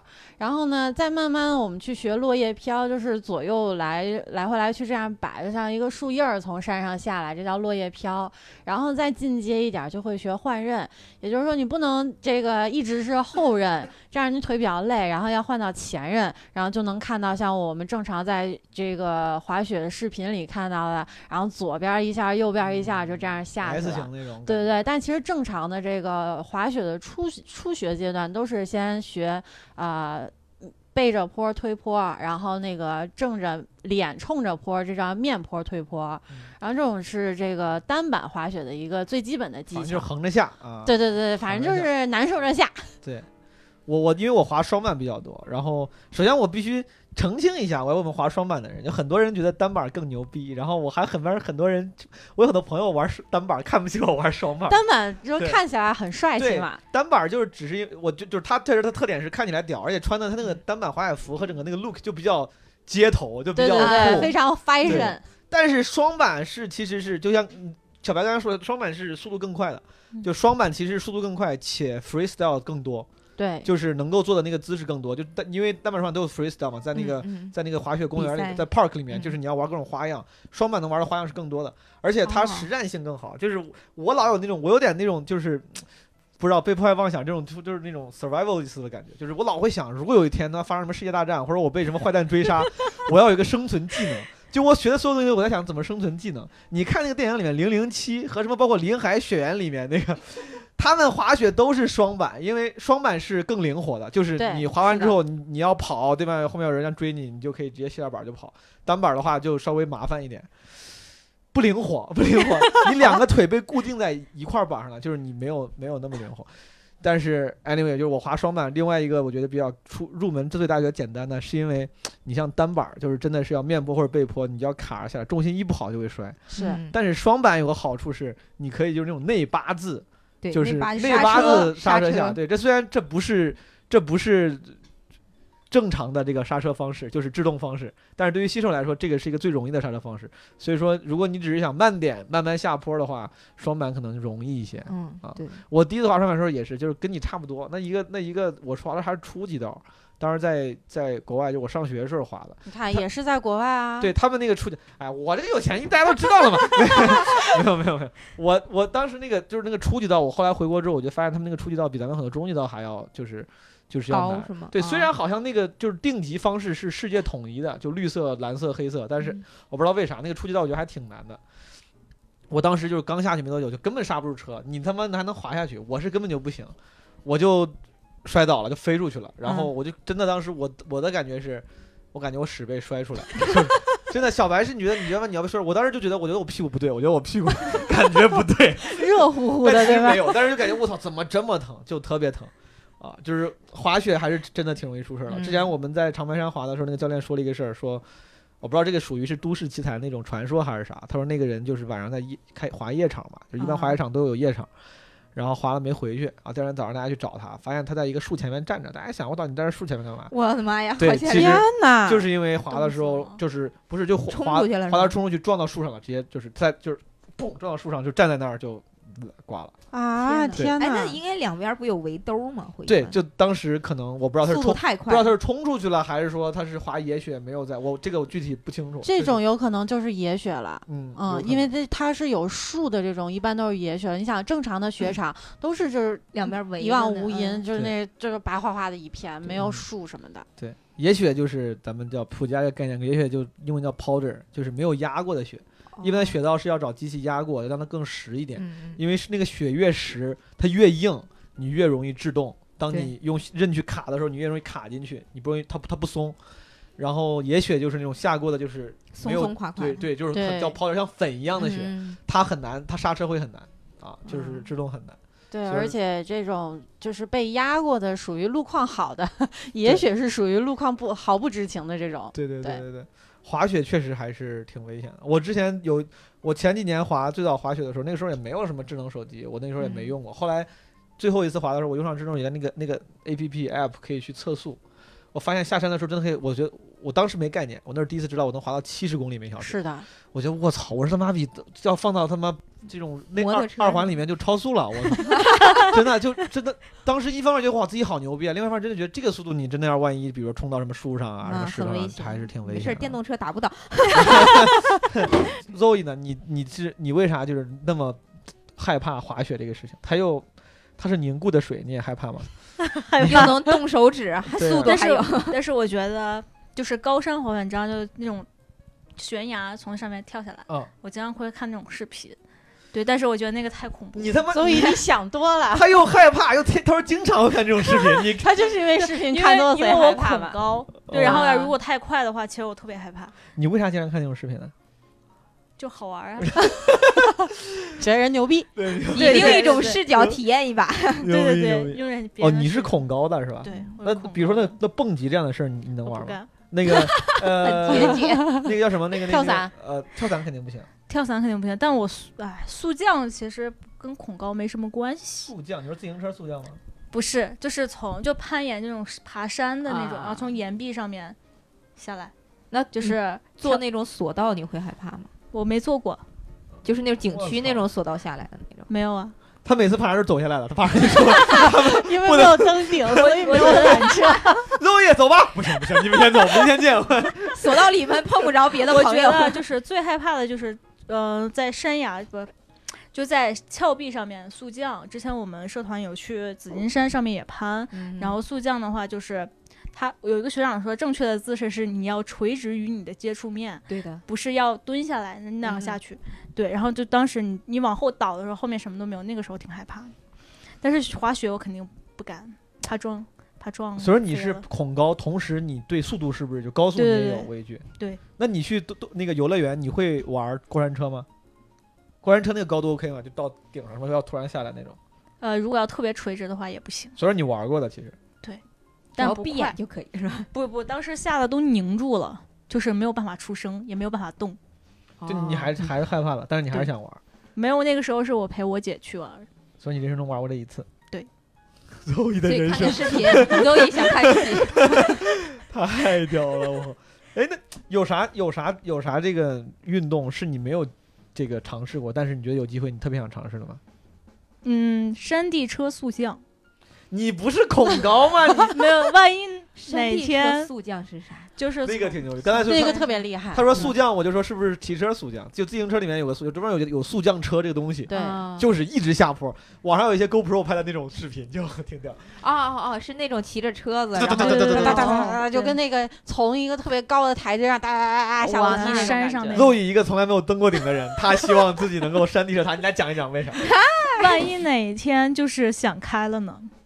就是想不开了，所以 哦，所以说你的前提是，如果哪天你不恐高了，就是如果这个东西不成为问题了，你是你第一件想想尝试的运动是山地车速降。对。如果你现在世界马上就要末日了，你只有最后一天了，你只能选择一项运动去试，你会放弃掉什么？比如爬山、滑翔伞这种，你会爬伞就是跳伞、滑翔伞这种，然后你会选择山地车速降。对。世界末日就要到了，你会买辆自行车跑到山，得先把自行车扛上去。我一遍一遍地在确认这件事情。世界末日就要到了，每个人都选了一个最酷炫的运动，他去买了辆自行车，他说我要速降。哇，天哪对，你不觉得那个特别减压吗？那个他是挺减压的，是。所以你在单立人工作压力是有多大？艾希，你赶紧过去做一下员工疏导，这感觉有点问题。我，哎，小白呢？如果要是让你选，比如世界末日最后一天，让你选一个你没有尝试过的运动，你只能选一个，你会选什么？我觉得我可能会选就是翼装飞行，啊，这个挺牛逼的。嗯，翼装飞行啊对是啥？对因为我觉得就是首先爬山我不是很感兴趣哈，就是上山这种事儿最后一天他妈也爬不上去，就是毁灭了。登不了，一般登顶，一般爬山需要四五天的，一般一天抱到半山腰毁灭了，我白走了，我。然后你看下海我又晕浪，对吧？那这从北京去个海边也挺长时间的，那飞我觉得应该还是可以的，尤其飞这种体验，我觉得应该是比较奇妙。对，对，翼装飞行啊嗯，这个还挺屌。英翼装飞行是那个就是红牛什么一整，就是对对对对翼装对飞行是那种，就是不是滑翔伞，就是你身上穿一个衣服，对吧？嗯。对。然后衣服上这儿就是对，有翅膀那种。你。把身体张开之后，那衣服就成了一个一块布，就是 有一块布 Anyway，对。啊，那个他妈是好像是有点难而且那个难度很高，它一般都是在那种什么山缝缝里啊，那哎，种这翼装飞行到它它它最后咋落地呢？我觉得那个滑翔伞，比如说到最后的时候，你可以抓那个伞，脚拔跑几步。包括我当时跳伞的时候也是，那个跳伞到到落地的时候，其实速度也不快，我这样在地上跑几步就停下来。只能看山上装 有没有人，只能撞一下。对你翼装飞行，你张着身子装，砰就看山上有没有肚子大的人。真的这个你研究过吗？怎么？哎，我真的没有研究过，因为其实你你看那些好些视频都是从他们准备啊，然后到飞，然后落地他也没有拍直播。是吗对对对对，嗯，这个挺危险，因为当年我我不是跳伞前我特别害怕嘛，我搜到 YouTube 上搜了好多，我就搜那个什么跳伞 failure，就是我就 我就想看那些 fail 的视频，有一些那种叫。就是我忘了叫啥，但是有点像滑翔伞啊，或者翼装飞行，或者那种什么速降伞那种感觉，就是速度很快。嗯跳伞本来是往下飘的嘛，有一种伞是那样横着那种伞，就是能飘得很快，嗯就是反正能能在空中很快的那些运动方式，我看了好多那样的那个就是出问题的视频，死的特别惨，我操！有一个人他就在天上，就是往他就是很快，就往一边现在一边往前走，前面有个那种大桥，就是那种钢铁大桥，他应该是想从桥上过去的，没好像是没有计算好。就眼看我，我觉得那个人当时心里估计也很绝望，他就他应他应该能够意识到了，他已经无法从桥上过去了，嗯他也无法从桥下过去了，他就眼睁睁看着，就跟那个视频拍的就是砰撞到那个桥桥桥的那个钢在想，你躲开，你躲开，你躲开对啊！钢梁上了，我就觉得那个挺惨。就就好，在空中，当你速度很快的时候，这还不像在滑雪，滑雪当你速度很快，你坐雪地上说不定能够缓冲一下，你他妈故意翻到，你故意摔倒也可以。在空中，我觉得我不太懂啊，可能这还是这个转向制动也有一定的方式，但是像它离那么近，你就只能眼睁睁看着那个桥的钢梁撞上去，然后就哇，挺惨的。挺绝望的，我感觉。对哎好惨，好卑劣呀！英宁呢？英宁你选什么？其实其实我跟小白有点像，就我不知道那个什么东西，就是还是高空吧。我觉得我想试一下高空的那种，反正比如说滑伞啊，或想在空中飞？对对对，我觉得挺酷的，因为失重感那种感觉还挺奇妙的。对对对对对，嗯，对，是啊，最最想试的，我感觉嗯也是啊，可能应该也是在空中也很自由，我尝感觉。对尝试一下飞的感觉。行吧，因为我觉得可能吧。人 就是最难体验，可能就是飞行的感觉没。错，嗯对，没错。嗯，行吧，那咱俩这么定了，好不好？咱们到时候拼个团儿，如果那么一天的话，拼个团儿，弄个翼装飞行团，你看周毅的表情，都已经疯了。所以你要去交朋友吗？不我们想交你这样的带你去。朋友。好，再问最后稍微稍微稍微升华一下，好吧，稍微升华一下，就是你们接触了这么多啊户外运动，然后跟自然，因为户外运动从定义上应该是跟自然接触比较多嘛，嗯你觉得对你的帮助最大的是什么？就是你因为这些户外运动，你自己改变最大的是什么？我我是觉得，就做了这些户外运动，很大的一个感触就是，可能呃，就比如说以登山为例嘛，就呃刚开始预期就感觉很像生活中做某些事情，就你定了一个目标，然后你去完成它，然后我在做的过程中，我会遇到我很多，比如说我的我的瓶颈，我的困难，但是我会想着怎么样去克服它，就是那种感觉，就是就是爬多了之后，我会觉得，如果生活中我要遇到一些什么事情，我会觉得，哎，这可能只是一个很短暂的一个贫困，就是困难期，但是一定要去克服它，就不会说爬到半山腰，我说，哎，算了吧，我就就往回走，就是我想去征服它，会有这种感觉，就是逼迫自己去不断往前走的那种。很正能量，英宁。哎，不是不是，最后 升华一下嘛，是吧？对对对对，呃，小白呢？对，其实我跟英宁感受其实挺像的，就是首先是这种突破自我，就是嗯，可能接触极限运动多了的时候，就会发现，其实有些事儿你是你坚持坚持就能去完成的。其实这个东西会影响到你对待生活的态度啊，或者说对待一些困难的态度。嗯然后其次我，我因为潜水啊，我就觉得。就是敬畏大自然这件事儿，是嗯我从潜水里学到的。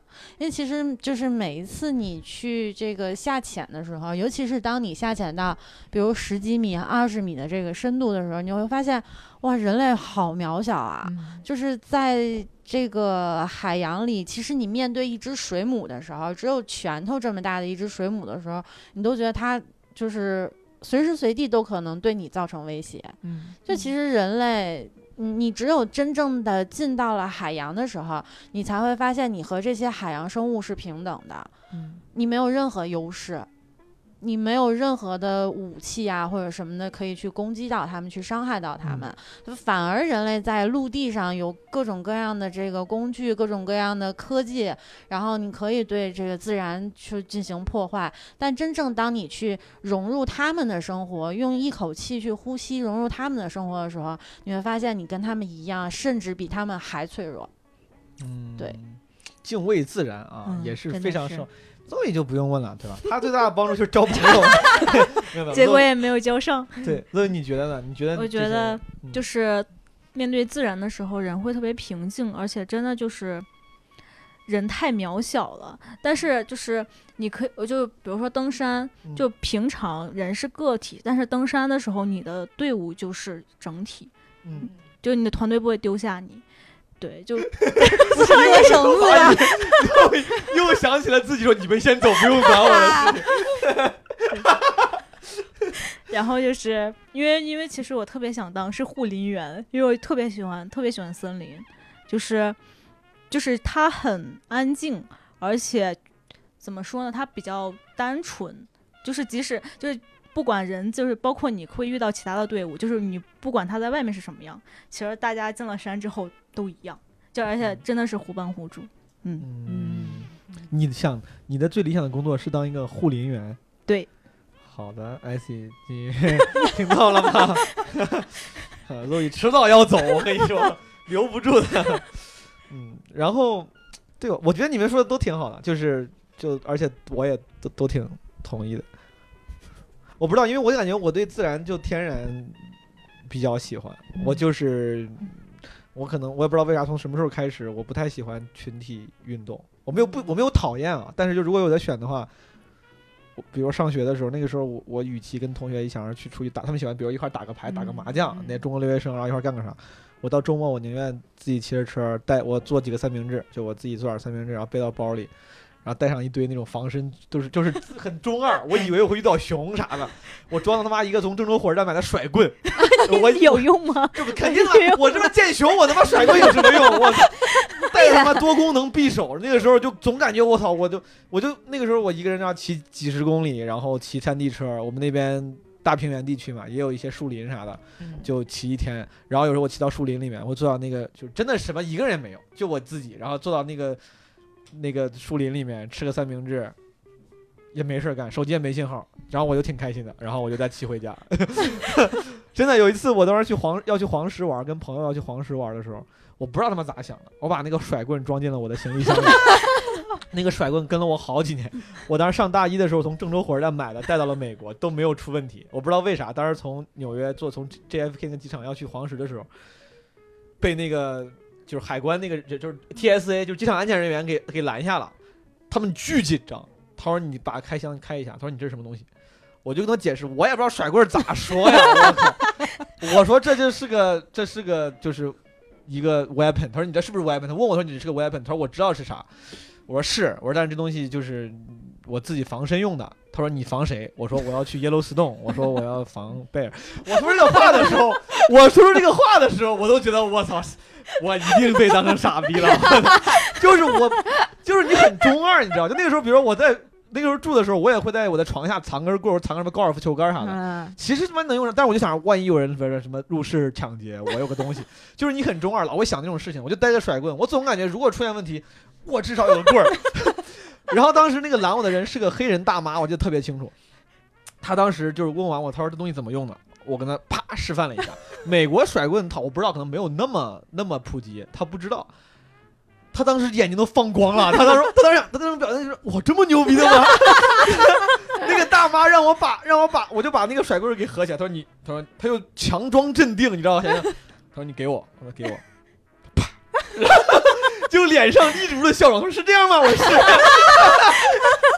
然 后他还用那个对讲机叫了一个他的领导，一个男的哥们儿，然后他俩过来就开始，他俩明显没有一点对我的那种就是不开心跟生气，他俩巨开心，他俩巨开心，他俩就很开心说：“他说我跟你说啊，这东西你是带不走了。”他说：“那个要不然你就把东西留在这儿，他说要不然你可以选择乘乘坐其他交通工具。他说你坐车坐长途汽车、火车好应该是 OK 的。”啊，然后我说那我肯定不为了一个棍儿，他妈他妈不坐飞机。他说我就留给你们吧。他俩巨开心，说好，祝你一路顺风。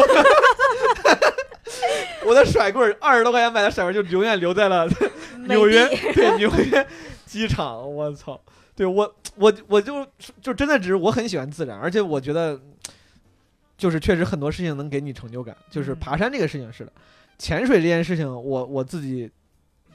觉得就是你要是能成功潜完一次出来之后，总感觉也是完成了点啥。就是我总感觉可能我对结果稍微结果导向的对，就就对目前来说，可能我稍微比过程要稍微那个，就我会更看重一些。啊，滑雪也是，我就是纯粹追求速，这就是为啥。其实之前抖音上有个有个那个视频，让你看过没？那个有有个女生，她就很开心地在说，她说我太喜欢骑电动车了，她说我感觉我就是一台电真的不动车是。心语吗？真的不是心语吗？我当时看到那个时候，我就感觉我遇到了知音，你知道吗？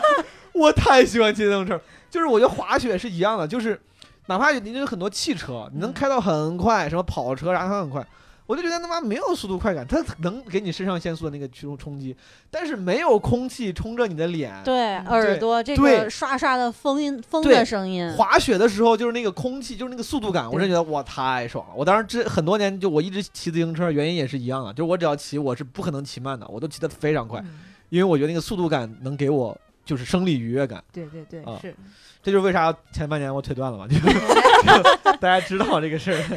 不要立 flag 啊！嗯毛主席刚买了一台新小牛，然后骑我那个贵族小牛电动车。我最后给大家给大家一些我的分享，是因为我经历了几个我喜欢的那个运动，什么登山、滑雪、潜水之外，之后我都会看很多相关的电影啊。嗯我给大家推荐几个电影吧，就如果你。感，我觉得其实不应该先看，看完之后他妈全在死人，我操，应该就不想玩了。但是，哎，还是应该看一些美好的东西，比如 ins 上面的照片呀、啊，什么的。对对对对对对，呃，我我有一个电影是我大一的时候，就那个确实这个电影是让我对自然真的产生兴趣了的，呃，叫荒荒野荒野生存。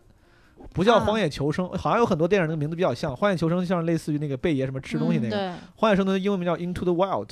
然后当时是我上大一的时候，我们那层的宿舍的叫 RA，就是 Resident Assistant，什么那个宿管，他是个大四的电影系的学生，他在他那个宿舍里面贴了一张这个海报，他说这是我最喜欢的电影，然后我当时去看了，然后我觉得挺好，讲的是一个大学生因为向往自然，家里条件很好，这哥们儿是个真事儿改编的，他去了阿拉斯加一个人，然后就是 Into the Wild，走入荒野，然后最后呃没有活下来。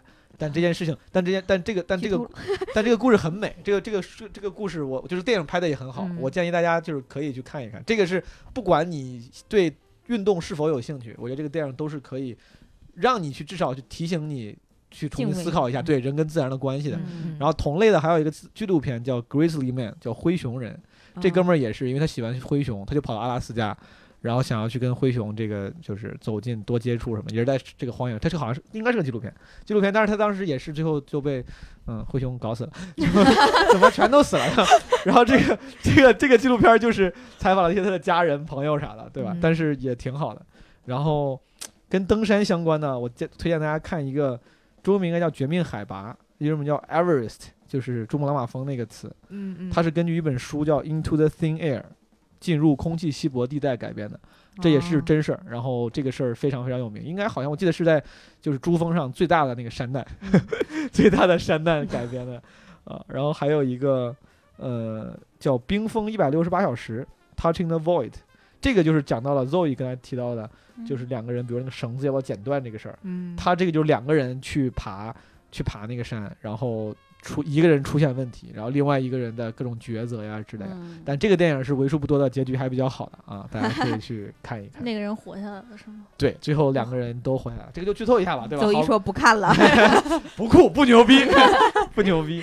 好的啊，大家这个大概也听我们聊了不少关于户外的这些事情。我们几个呢，反正也都是爱好者，水平有高有低，但是就是随便聊一聊，大家不要想我们啊，不要想我们，不要想我们这个业余啊。但是我大家应该能听出来，每个人在自己喜欢的领域呢，还是有更多的一些见解和积累的。我们今天因为时间有限啊，小白的这个潜水啊，呃，我的登山，包括英宁的这个野外考察，作为的交朋友，对吧？这些擅长的领域，其实没有没有机会跟大家做特别这种硬核的分享啊。所以说，如果你们有兴趣呢，其实你可以在留言区告诉我们，你们是否，因为我们在考虑，其实可以。搞一个番外篇，就是做最硬核的这种攻略型的一期播客节目，就告诉大家这些东西怎么入门、怎么玩，然后装备，然后这个包括比如登山找什么向导。打个比方，就这样类比较硬核的指导型的呃节目，你们不知道有没有兴趣？如果有兴趣的话呢，可以留言跟我们说一声，对吧？如果要是烦我们几个他妈没啥兴趣，你就别留言说了，你就别吭气了，好不好？就当没有听，就当没有听。好的，谢谢大家，感谢收听这一期的一言不合，欢迎转发订阅我们的节目。然后，如果希望在线下看到我们单立人演出的呢，可以关注我们的公众号或者微博单立人喜剧啊，单独单独立这个人的喜剧。希望了解更多电台外的故事的话，你也可以关关注我们电台的微博。我们电台现在有了一个新微博叫“一言不合 FM”。然后，如果你有什么建议，希望为一言不合献计献策，可以搜索微信号“一言不合”的拼音二零一九，好吧？一言不合二零一九。然后，其他的相关节目信息和歌单可以在栏目内详细信息查看。各位听众，我们这期节目到此为止，拜拜。拜拜拜。You're masquerade. I don't wanna be a part of your parade. Everyone deserves a chance to walk with everyone else while holding down. A job to keep my girl around. And maybe buy me some new strings and her a night out on the weekend. And we can whisper